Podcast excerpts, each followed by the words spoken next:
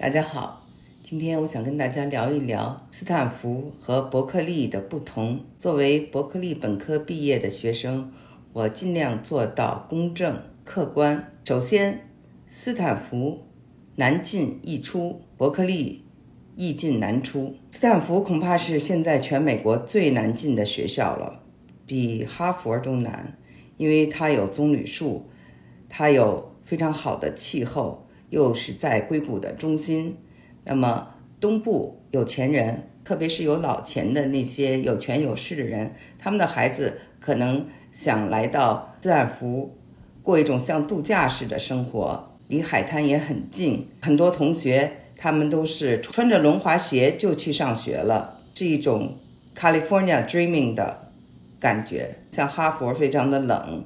没有这种度假的感觉。加州本地的孩子，那更是享受到了加州的美好，不愿意离开，觉得全世界人都来，就更想上斯坦福了。比如说谷爱凌，她是从小在旧金山长大的，那梦想就是进斯坦福。但是呢，斯坦福是比较比较溢出的学生呢，因为家里都是比较有实力的，所以呢，他的竞争不像 Berkeley 那么激烈。